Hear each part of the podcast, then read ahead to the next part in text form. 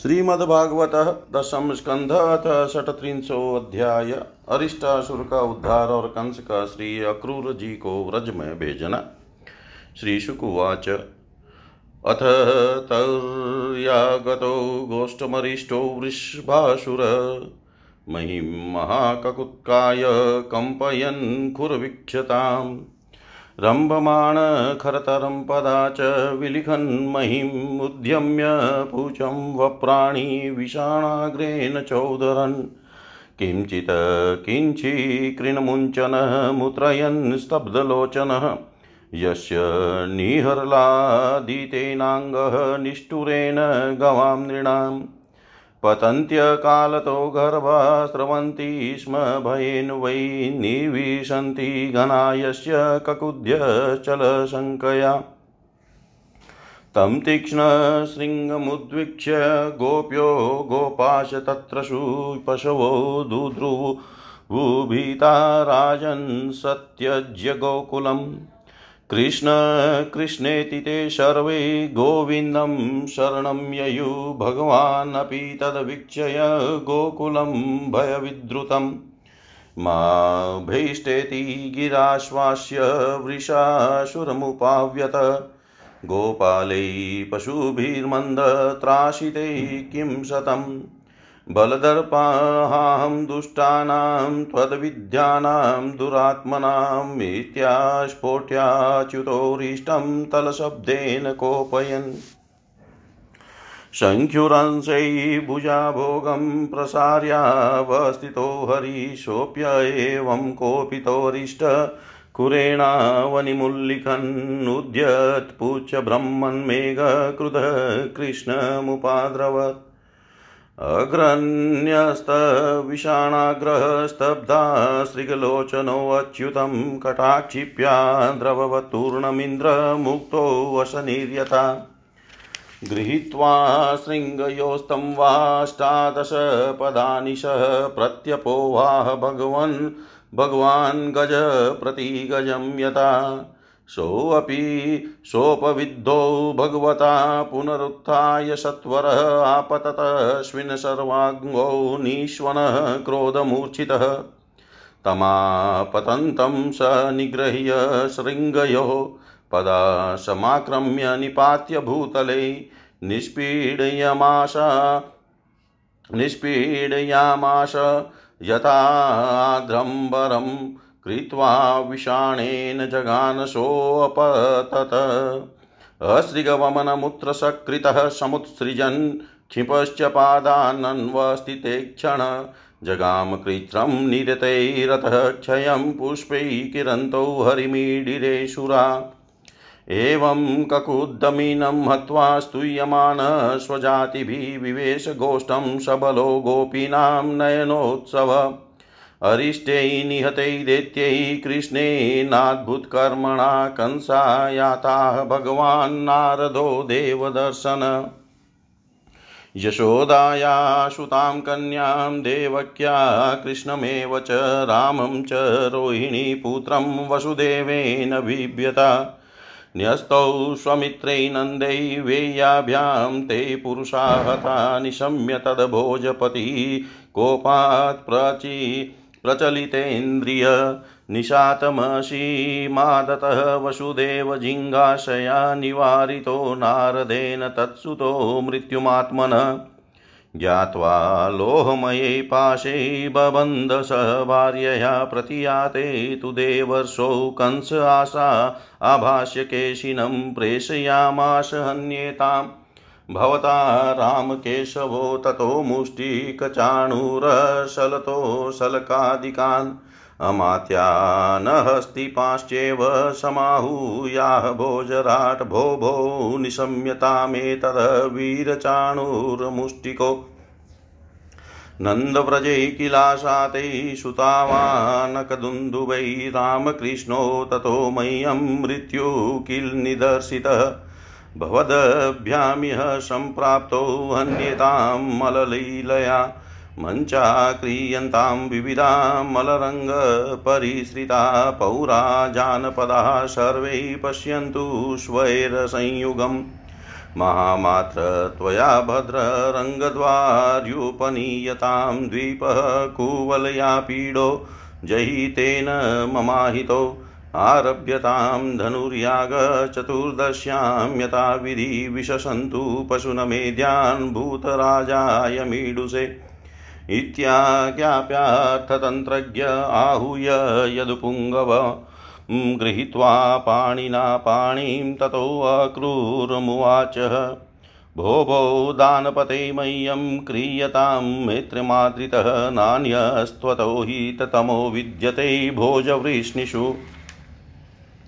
अतस्त्वा अतस्त्वामाश्रितः सौम्य कार्यगौरव साधनं यथेन्द्रो विष्णुमाश्रित्य स्वार्थमध्यगमद्विभु गच नन्दव्रजं तत्र सुतावानकदुन्दुभै आशाते ताविहानेन रतेनानयमाचिरम् निसृष्टः किल मे मृत्युदेवै वैकुण्ठसंश्रयै तावानय समं गोपै नन्दाध्येशाभ्युपायने घातयिष्ययानीतौ कालकल्पेन हस्तिना यदि मुक्तौ ततो मल्लै घातयै वेद्युतोपमे।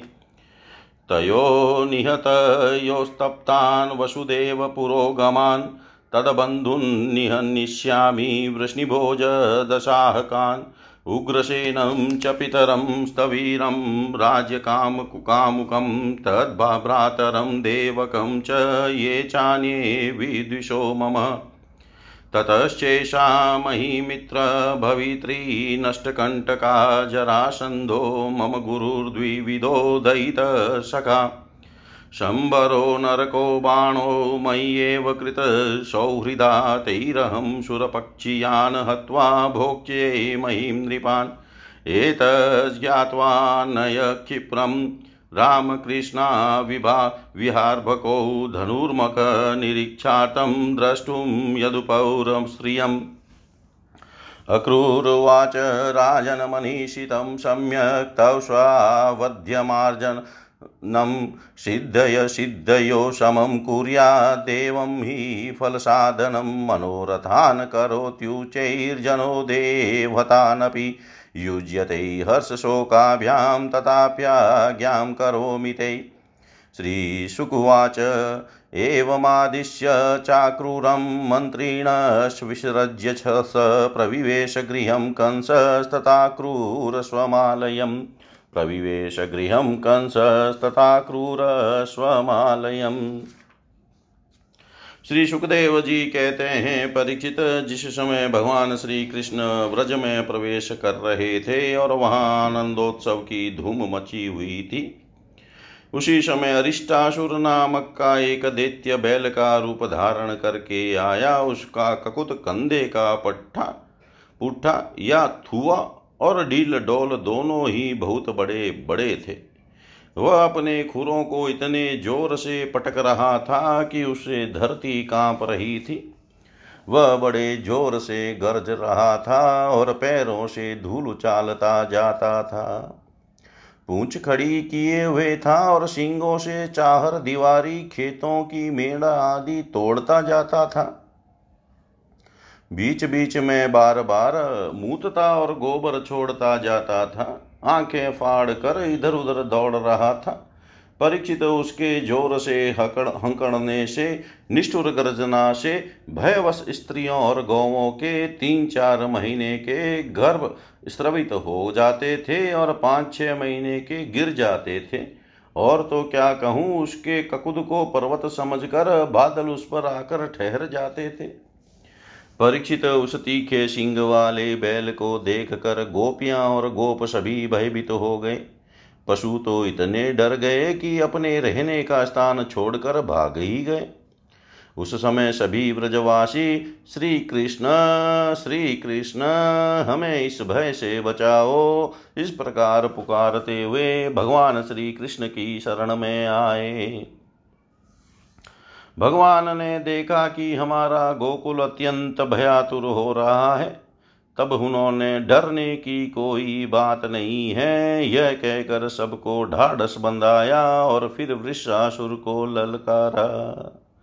अरे मूर्ख महादुष्ट, तू इन गौवों और ग्वालों को क्यों डरा रहा है? इससे क्या होगा? देख तुझ जैसे दुरात्मा दुष्टों के बल का घमंड चूर चूर कर देने वाला या मैं हूँ। इस प्रकार ललकार कर भगवान ने ताल ठोंकी और उसे क्रोधित करने के लिए वे अपने एक सखा के गले में बाह डालकर खड़े हो गए। भगवान श्री कृष्ण की इस चुनौती से वह क्रोध के मारे तिलमिला उठा और अपने खुरों से बड़े ज़ोर से धरती खोदता हुआ श्री कृष्ण की ओर झपटा। उस समय उसकी उठाई हुई पूंछ के धक्के से आकाश के बादल तीतर भीतर होने लगे। उसने अपने तीखे सिंह आगे कर लिए, लाल लाल आँखों से टकटकी लगाकर श्री कृष्ण की ओर टेढ़ी नज़र से देखता हुआ वह उन पर इतने वेग से टूटा। मानो इंद्र के हाथ से छोड़ा हुआ व्रज हो, वज्र हो भगवान श्री कृष्ण ने अपने दोनों हाथों से उसके दोनों सिंग पकड़ लिए। और जैसे एक हाथी अपने से भिड़ने वाले दूसरे हाथी को पीछे हटा देता है, वैसे ही उन्होंने उसे अठारह पग पीछे ठेल कर गिरा दिया। भगवान के इस प्रकार ठेल देने पर वह फिर तुरंत ही उठ खड़ा हुआ और क्रोध से अचेत होकर लंबी लंबी सांस छोड़ता हुआ फिर उन पर झपटा। उस समय उसका सारा शरीर पसीने से लथपथ हो रहा था। भगवान ने जब देखा कि वह अब मुझ पर प्रहार करना ही चाहता है, तब उन्होंने उसके सिंग पकड़ लिए और उसे लात मार कर ज़मीन पर गिरा दिया और फिर पैरों से दबाकर इस प्रकार उसका कचुमर निकाला, जैसे कोई गीला कपड़ा निचोड़ रहा हो। इसके बाद उसी का सिंग उखाड़ कर उसको खूब पीटा, जिससे वह पड़ा ही रह गया। परीक्षित इस प्रकार वह दित्य मुँह से खून गुलता और गोबर मूत करता। हुआ पैर पटकने लगा, उसकी आँखें उलट गई और उसने बड़े कष्ट के साथ प्राण छोड़े। अब देवता लोग भगवान पर फूल बरसा बरसा कर उनकी स्तुति करने लगे। जब भगवान श्री कृष्ण ने इस प्रकार बैल के रूप में आने वाले अरिष्टासुर को मार डाला, तब सभी गोप उनकी प्रशंसा करने लगे। उन्होंने बलराम जी के साथ गोष्ठ में प्रवेश किया और उन्हें देख देख कर गोपियों के नयन मन आनंद से भर गए। परीक्षित भगवान की लीला अत्यंत अद्भुत है। इधर जब उन्होंने अरिष्टासुर को मार डाला, तब भगवानमय नारद जो लोकों को शीघ्र से शीघ्र भगवान का दर्शन कराते रहते हैं, कंस के पास पहुँचे। उन्होंने उससे कहा, कंस, जो कन्या तुम्हारे हाथ से छूटकर आकाश में चली गई, वह तो यशोदा की पुत्री थी। और व्रज में जो श्री कृष्ण है, वे देवकी के पुत्र हैं। वहाँ जो बलराम जी हैं, वे रोहिणी के पुत्र हैं। वसुदेव ने तुमसे डरकर अपने मित्र नंद के पास उन दोनों को रख दिया है। उन्होंने ही तुम्हारे अनुचर देत्यों का वध किया है। यह बात सुनते ही कंस की एक एक इंद्रिय क्रोध के मारे काँप उठी। उसने वसुदेव जी को मार डालने के लिए तुरंत तिखी तलवार उठा ली, परंतु नारद जी ने रोक दिया। जब कंस को यह मालूम हो गया कि वसुदेव के लड़के ही हमारे मृत्यु के कारण है, तब उसने देवकी और वसुदेव दोनों ही पति पत्नी को हथकड़ी और बेड़ी से जकड़कर फिर जेल में डाल दिया। जब देवर्षि नारद चले गए, तब कंस ने केशी को बुलाया और कहा, तुम ब्रज में जाकर बलराम और कृष्ण को मार डालो। वह चला गया। इसके बाद कंस ने मुष्टिक चाणुर, सल तौसल आदि पहलवानों, मंत्रियों और महावतों को बुलाकर कहा, वीरवर चाणुर और मुष्टिक, तुम लोग ध्यान पूर्वक मेरी बात सुनो। वसुदेव के दो पुत्र बलराम और कृष्ण नंद के व्रज में रहते हैं, उन्हीं के हाथ से मेरी मृत्यु बतलाई जाती है। अतः जब वे यहाँ आवे, तब तुम लोग उन्हें कुश्ती लड़ने, लड़ाने के बहाने मार डालना। अब तुम लोग भांति भांति के मंच बनाओ और उन्हें अखाड़ के चारों ओर गोल गोल सजा दो। उन पर बैठकर नगरवासी और देश की दूसरी प्रजा इस स्वच्छंद दंगल को देखे। महावत, तुम बड़े चतुर हो, देखो भाई। तुम दंगल के घेरे के फाटक पर ही अपनी अपने कुल या पीड़ हाथी को रखना और जब मेरे शत्रु उधर से निकले तब उसी के द्वारा उन्हें मरवा डालना। इसी चतुर्दशी को विधि पूर्वक धनुष यज्ञ प्रारंभ कर दो और उसकी सफलता के लिए वरदान। निभूतनाथ भैरव को बहुत से पवित्र पशुओं की बलि चढ़ाओ। परीक्षित कंस तो केवल स्वार्थ साधन का सिद्धांत जानता था, इसलिए उसने मंत्री पहलवान और महावत को इस प्रकार आज्ञा देकर श्रेष्ठ यदुवंशी अक्रूर को बुलवाया और उनका हाथ अपने हाथ में लेकर बोला, अक्रूर जी, आप तो बड़े उदार दानी हैं, सब तरह से मेरे आदरणीय हैं। आज आप मेरा एक मित्रोचित काम कर दीजिए, क्योंकि भोजवंशी और वृष्णिवंशी यादवों में आपसे बढ़कर मेरी भलाई करने वाला दूसरा कोई नहीं है। यह काम बहुत बड़ा है, इसलिए मेरे मित्र मैंने आपका आश्रय लिया है। ठीक वैसे ही जैसे इंद्र समर्थ होने पर भी विष्णु का आश्रय लेकर अपना स्वार्थ साधता रहता है। आप नंद राय के व्रज में जाइए, वहाँ वसुदेव जी के दो पुत्र हैं, उन्हें इसी रथ पर चढ़ाकर यहाँ ले आइए। बस इस, अब इस काम में देरी नहीं होनी चाहिए। सुनते हैं विष्णु के भरोसे जीने वाले देवताओं ने उन दोनों को मेरी मृत्यु का कारण निश्चित किया है। इसलिए आप उन दोनों को तो ले ही आइए, साथ ही नंद आदि गोपों को भी बड़ी बड़ी भेंटों के साथ ले आइए। यहाँ आने पर मैं उन्हें अपने काल के समान कुल या पीड़ हाथी से मरवा डालूँगा। यदि वे कदाचित उस हाथी से बच गए तो मैं अपने वज्र के समान मज़बूत और फुर्तीले पहलवान मुष्टिक चाणुर आदि से उन्हें मरवा डालूँगा। उनके मारे जाने पर वसुदेव आदि वृष्णि, भोज और दशाह वंशी उनके भाई बंधु शोकाकुल हो जाएँगे। फिर उन्हें मैं अपने हाथों मार डालूँगा। मेरा पिता उग्रसेन यो तो बूढ़ा हो गया है, परंतु अभी उसको राज्य का लोभ बना हुआ है। यह सब कर चुकने के बाद में उसको, उसके भाई, देवक को और दूसरे जो, भी जो जो मुझसे द्वेष करने वाले हैं, उन सबको तलवार के घाट उतार दूँगा। मेरे मित्र अक्रूर जी, फिर तो मैं होऊँगा और आप होंगे तथा होगा इस पृथ्वी का अकंटक राज्य। जरासंध हमारे बड़े बड़े बड़े बूढ़े ससुर हैं और वानर राज द्विविद मेरे प्यारे सखा हैं। सम्रासुर नरकासुर और बाणासुर ये तो मुझसे मित्रता करते ही हैं। मेरा मुँह देखते रहते हैं। इन सब की सहायता से मैं देवताओं के पक्षपाती नरपतियों को मार कर पृथ्वी का अकंटक राज्य भोगूँगा। यह सब अपनी गुप्त बातें मैंने आपको बतला दी। अब आप जल्दी से जल्दी बलराम और कृष्ण को यहाँ ले आइए। अभी तो वे बच्चे ही हैं। उनको मार डालने में क्या लगता है?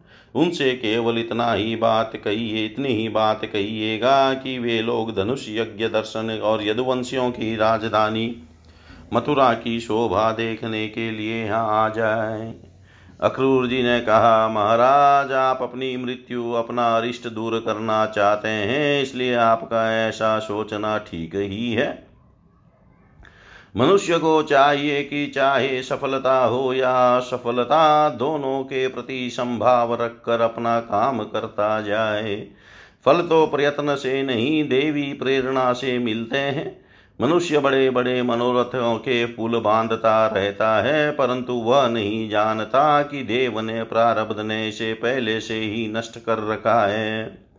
यही कारण है कि कभी प्रारब्ध के अनुकूल होने पर प्रयत्न सफल हो जाता है तो वह हर्ष से फूल उठता है और प्रतिकूल होने पर विफल हो जाता है तो शोकाग्रस्त हो जाता है। फिर भी मैं आपकी आज्ञा का पालन तो कर ही रहा हूँ। श्री सुखदेव जी कहते हैं, कंस ने मंत्रियों और अक्रूर जी को इस प्रकार की आज्ञा देकर सबको विदा कर दिया।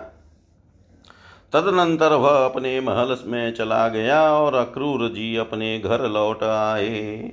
इति श्रीमद्भागवते महापुराणे पारमहंस्यां संहितायां दशमस्कन्धे पूर्वार्धे अक्रूरसम्प्रेषणं नाम षट्त्रिंशोऽध्याय सर्वं श्रीशां सदाशिवार्पणम् अस्तु। ॐ विष्णवे नमः, ॐ विष्णवे नमः, ॐ विष्णवे नमः। श्रीमद्भागवत दशम स्कंध सप्तत्रिंशो अध्याय। केशी और व्योमासुर का उद्धार तथा नारद जी के द्वारा भगवान की स्तुति। श्री शुकुवाच केशि तु कंसप्रहितखुरैर्महीं महाहयो निर्जरन्मनोजव सटावधुता ब्रविमानसङ्कुलं कुर्वन् नभो हेषितभीषिताखिल। विशालनेत्रो विकटाश्च कोटरो बृहद्गलो नीलमहाम्बुदोपम् दुराशय कंसहितं चिकीर्षुर्व्रजं स नन्दस्य जगाम कम्पयन् तं त्राशयन्तं भगवान् स्वगोकुलं तदेशीतैवालविघूर्णिताम्बुदम् आत्मानमाजो मृगयन्तमग्रणीरूपाव्यतः स व्यनदन् मृगेन्द्रवत्। स तं निशाम्याभिमुखो मुखेन खं पिबन्नीना पिबन्नीवाभ्यद्रवदत्यमर्शन जघानपदभ्यामरविन्दलोचनं दुराशदश्चण्डजवो दुरत्यय। तदवञ्चयित्वा तमधोक्षजोरुषा प्रगृह्य परिविद्य पादयो। सावज्ञमुत्सृज्य धनुशतान्तरे यथोरगं ताक्ष्यसुतो वयौ स्थितः। सलब्धसंज्ञः पुनरुत्थितोरुषा व्यादाय केशीतरसा सोऽप्यस्य वक्त्रे भुजमुत्तरं स्मयन् प्रवेशयामाश यथोरगं बिले दन्तानिपेतु भगवद्भुजस्पर्शस्ते केशिनस्तप्तं मयस्पृशो यथा। बाहुश्च तदेह गतो महात्मनो यदा मयसम्भं हृदयुपेक्षित समेधमानेन स कृष्णबाहुना निरुद्धवायुश्चरणाश्च विक्षिपन् प्रश्विन्नगात्रपरिवृत्तलोचन पपातलेण्डं विसृजन् चितो व्यशु तदेहतः कर्कटीकाफलोपमान् व्यसोरपाकृष्य भुजं महाभुज। अविस्मितोऽयत्नहतारीरुत्स्मयै प्रशून्नवर्षे दिविशद्भिरीडितः देवर्षिरूपसङ्गम्य भागवत प्रवरो नृप कृष्णमक्लिष्टकर्माणं रहस्ये तदभाषत। कृष्ण कृष्णप्रमेयात्मन योगेश्वर जगदीश्वर। वासुदेवाखिलावास सात्वतां प्रवर प्रभो, त्वमात्मा सर्वभूतानामेको ज्योतिरिवेद्यशां गुणो गुहाशय साक्षी महापुरुष ईश्वर। आत्मनात्माश्रय पूर्वं मायया ससृजे गृणा गुणान् तैरिदं सत्यसङ्कल्पसृजस्य वशीश्वर स त्वं भूधरभूतानां दैत्यप्रमथरक्षसाम् अवतीर्णो विनाशाय सेतूनां रक्षणाय च। दिष्ट्या ते निहतो दैत्यो लीलयायं हयाकृतिः। यस्य हेषित् चाणुरं मुष्टिकं चैव मल्लानन्याश्च हस्तिनं कंसं च निहतं द्रक्ष्यै हनित ते विभो। तस्यानुशङ्कयवनमूराणां नरकस्य च पारिजातापहरणमिन्द्रस्य च पराजयम्। उद्वाहं वीरकन्यानां वीर्यशुल्कादिलक्षणं मृगस्य मोक्षणं पापाद्वारकायां जगत्पते। स्मयन्तकस्य च मणिरादानं, सह भार्यया मृतपुत्रप्रदानं च ब्राह्मणस्य स्वधामत। पौण्ड्रुकस्य वधं पश्चात् काशीपुर्याश्च दीपनं, दन्तवक्त्रस्य निधनं, चेद्यस्य च महाकृतौ। यानि चान्यानि वीर्याणि द्वारकामावसन् भवान् कर्ता द्रक्ष्याम्यहं तानि ज्ञेयानि कविभिर्भुवि। अथ ते कालरूपस्य क्षपैष्णोरमुष्य वै अक्षोहिणीनां निधनं द्रक्ष्याम्यर्जुनसारथै विशुद्धविज्ञानघनं स्वसंस्थया समाप्तसर्वार्थममोघवाञ्छितं स्वतेजसा नित्यनिवृतमाया गुणप्रवाहं भगवन्तमीमहि त्वामीश्वरं स्वाश्रयमात्म मायया विनिर्मिता शेषविशेषकल्पनं क्रीडार्थमध्यात्तमनुष्यविग्रहं नतोऽस्मि धूर्यं यदुवृष्णि सात्वतां नतोऽस्मि धूर्यं यदुवृष्णि सात्वताम् श्रीशुकुवाच। एवं यदुपतिं कृष्णं भागवतः प्रवरो मुनि प्रणिपत्याभ्यनुज्ञातो ययो तदर्शनोत्सव। भगवानपि गोविन्दो हत्वा केशिनमाह वै पशून् पालयत पालैः प्रीतैः व्रजशुकावः एकदा ते पशूनपालाश्चारयन्तौ वदृशानुषु चक्रुनीलायनक्रीडाश्चोरपालापदेशत तत्रासन कतिचिचोरा पालाश्च कतिचि नृपमेषायिताश्च तत्रैके विजुहोर्कुतो भया मयपुत्रो महामायो व्योमो गोपालवेद्रिकमेषायितान्नपो वाह प्रायश्चोरायितो बहुन्। गिरिदर्यां विनिक्षिप्य नीतं नीतं महाशुरशीलया पिदधे द्वारं चतुपञ्चावशेषिता। तस्य ततः कर्म विज्ञाय कृष्णशरणदशताम्।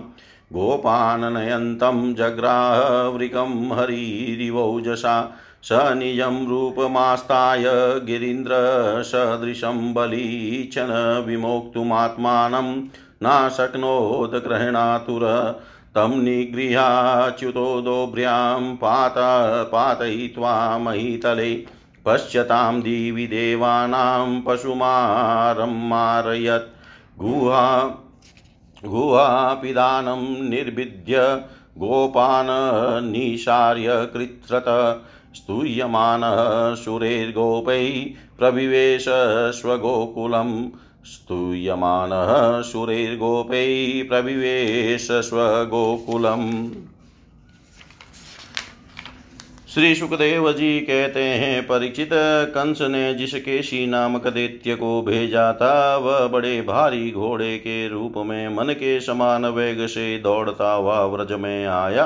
वो अपनी टापों से धरती खोदता आ रहा था। उसकी गर्दन के चितराए हुए बालों के झटके से आकाश के बादल और विमानों की भीड़ तीतर बीतर हो रही थी। उसकी भयानक हिन हिनाहट से सबके सब भय से काँप रहे थे। उसकी बड़ी बड़ी आँखें थी। मुँह क्या था मानो किसी वृक्ष का खोडर ही हो। उसे देखने से ही डर लगता था। बड़ी मोटी गर्दन थी। शरीर इतना विशाल था कि मालूम होता था काली काली बादल की घटा है। उसकी नियत में पाप भरा था। वह श्री कृष्ण को मारकर अपने स्वामी कंस का हित करना चाहता था। उसके चलने से भूकंप होने लगता था।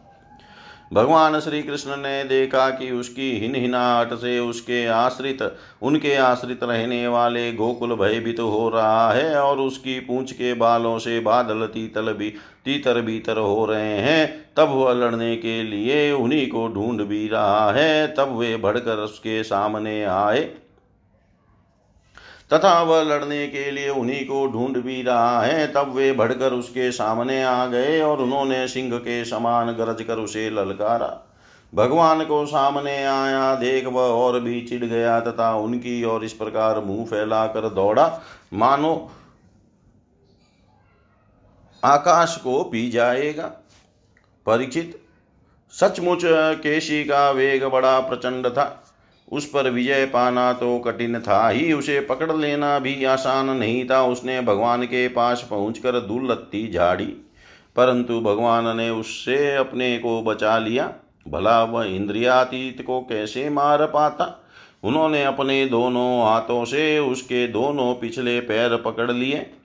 और जैसे गरुड़ सांप को पकड़कर झटक देते हैं, उसी प्रकार क्रोध से उसे घुमाकर बड़े अपमान के साथ चार सौ हाथ की दूरी पर फेंक दिया और स्वयं अकड़ कर खड़े हो गए। थोड़ी ही देर के बाद केशी फिर सचेत हो गया और उठ खड़ा हुआ। इसके बाद वह क्रोध से तिल मिलाकर और मुँह फाड़ कर बड़े वेग से भगवान की ओर झपटा, उसको दौड़ते देख भगवान मुस्कुराने लगे। उन्होंने अपना बायां हाथ उसके मुँह में इस प्रकार डाल दिया, जैसे सर्प बिना किसी आशंका के अपने बिल में घुस जाता है। परिचित भगवान का अत्यंत कोमल कर कमल भी उस समय ऐसा हो गया, मानो तपाया हुआ लोहा हो। उसका स्पर्श होते ही केशी के दांत टूट टूट कर गिर गए और जैसे जलोदर रोग उपेक्षा कर देने पर बहुत बढ़ जाता है, वैसे ही श्री कृष्ण का भुजदंड भुजदंड उसके मुँह में बढ़ने लगा। अचिंत्य शक्ति भगवान श्री कृष्ण का हाथ उसके मुँह में इतना बढ़ गया कि उसकी सांस के भी आने जाने का मार्ग न रहा। अब तो दम घूंटने के कारण वह पैर पीटने लगा। उसका शरीर पसीने से लथपथ हो गया। आँखों की पुतली उलट गई। वह मल त्याग करने लगा। थोड़ी ही देर में उसका शरीर निश्चेष्ट होकर पृथ्वी पर गिर पड़ा तथा उसके प्राण पके उड़ गए। उसका निष्प्राण शरीर फूला हुआ होने के कारण गिरते ही पक्की ककड़ी की तरह फट गया।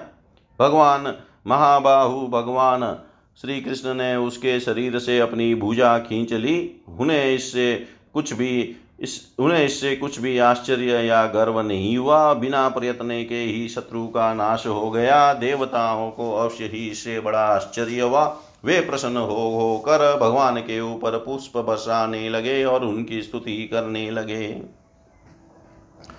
परिचित देवर्षि नारद जी भगवान के परम प्रेमी और समस्त जीवों के सच्चे हितेशी हैं। कंस के यहाँ से लौट कर वे अनायास ही अद्भुत कर्म करने वाले भगवान श्री कृष्ण के पास आए और एकांत में उनसे कहने लगे सचिदानंद स्वरूप श्री कृष्ण आपका स्वरूप मन और वाणी का विषय नहीं है।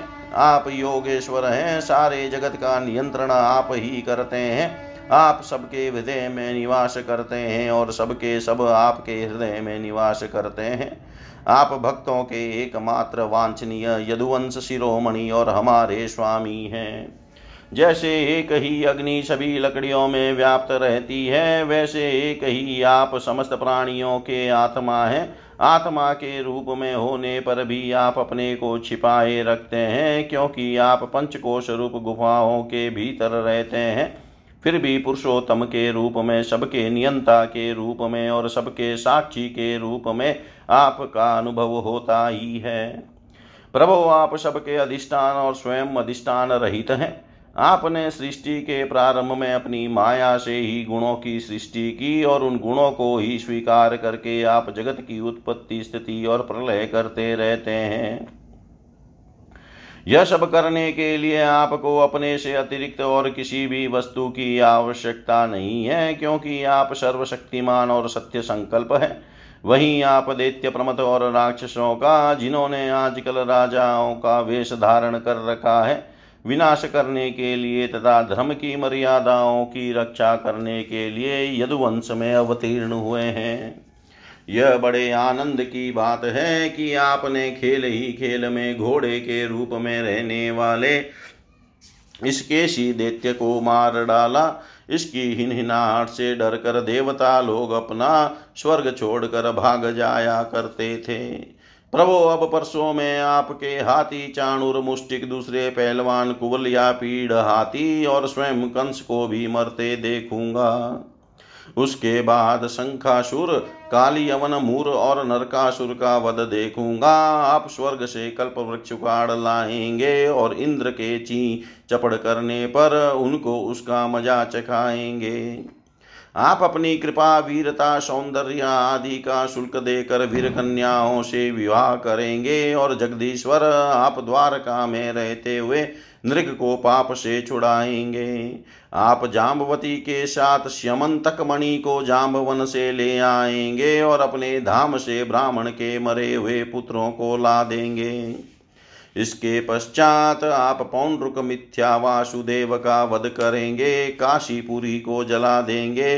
युधिष्ठिर के राजसूय यज्ञ में चेदी राज शिशुपाल को और वहाँ से लौटते समय उसके मौसेरे भाई दंत वक्त को नष्ट करेंगे। प्रभो द्वारका में निवास करते समय आप और भी बहुत से पराक्रम प्रकट करेंगे, जिन्हें पृथ्वी के बड़े बड़े ज्ञानी और प्रतिभाशील पुरुष आगे चलकर गाएँगे। मैं वह सब देखूँगा। इसके बाद आप पृथ्वी का भार उतारने के लिए काल रूप से अर्जुन के सारथी बनेंगे और अनेक अक्षोहिणी सेना का संहार करेंगे। यह सब मैं अपनी आँखों से देखूँगा।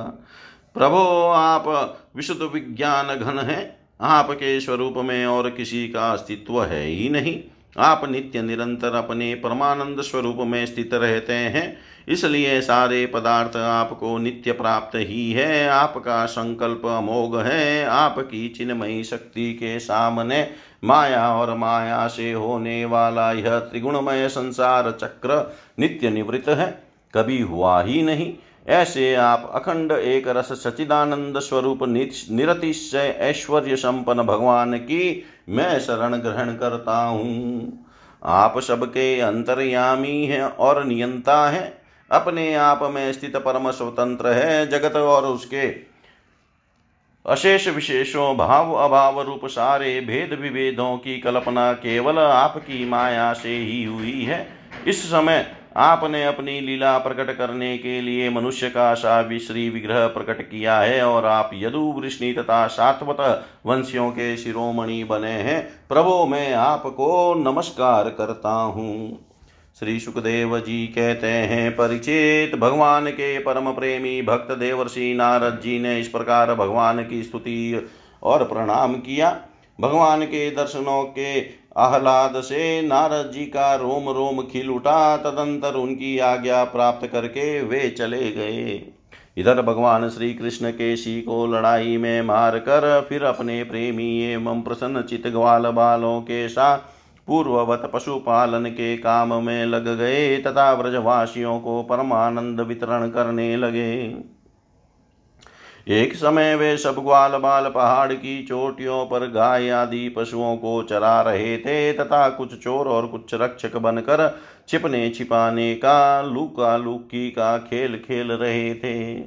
राजन उन लोगों में से कुछ तो चोर और कुछ रक्षक तथा कुछ भेड़ बन गए थे, इस प्रकार वे निर्भय होकर खेल में रम गए थे। उसी समय ग्वाल का वेश धारण करके व्योमासुर वहाँ आया। वह मायावियों के आचार्य मयासुर का पुत्र था और स्वयं भी बड़ा मायावी था। वह खेल में बहुधा चोर ही बनता और भेड़ बने हुए बहुत से बालकों को चुरा कर छिपाता। वह महान असुर बार बार उन्हें ले जाकर एक पहाड़ की गुफा में डाल देता और उसका दरवाज़ा एक बड़ी चट्टान से ढक देता। इस प्रकार ग्वाल बालों में केवल चार पाँच बालक ही बच रहे। भक्त वत्सल भगवान उसकी यह करतूत जान गए। जिस समय वह ग्वाल बालों को लिए जा रहा था, उसी समय उन्होंने जैसे सिंह भेड़िए को दबोच ले उसी प्रकार उसे धर दबाया। व्योमासुर बड़ा बली था। उसने पहाड़ के समान अपना असली रूप प्रकट कर दिया और चाहा कि अपने को छुड़ा लूँ। परंतु भगवान ने उसको इस प्रकार अपने शिकंजे में फांस लिया ताकि था कि वह अपने को छुड़ा न सका। तब भगवान श्री कृष्ण ने अपने दोनों हाथों से जकड़कर उसे भूमि पर गिरा दिया और पशु की भांति गला घोंट कर मार डाला। देवता लोग विमानों पर चढ़कर उनकी यह लीला देख रहे थे। अब भगवान श्री कृष्ण ने गुफा के द्वार पर लगे हुए चट्टानों के पिहान तोड़ डाले और ग्वाल बालों को उस संकट से, संकटपूर्ण स्थान से निकाल लिया। बड़े बड़े देवता और ग्वाल बाल उनकी स्तुति करने लगे और भगवान श्री कृष्ण व्रज में चले गए।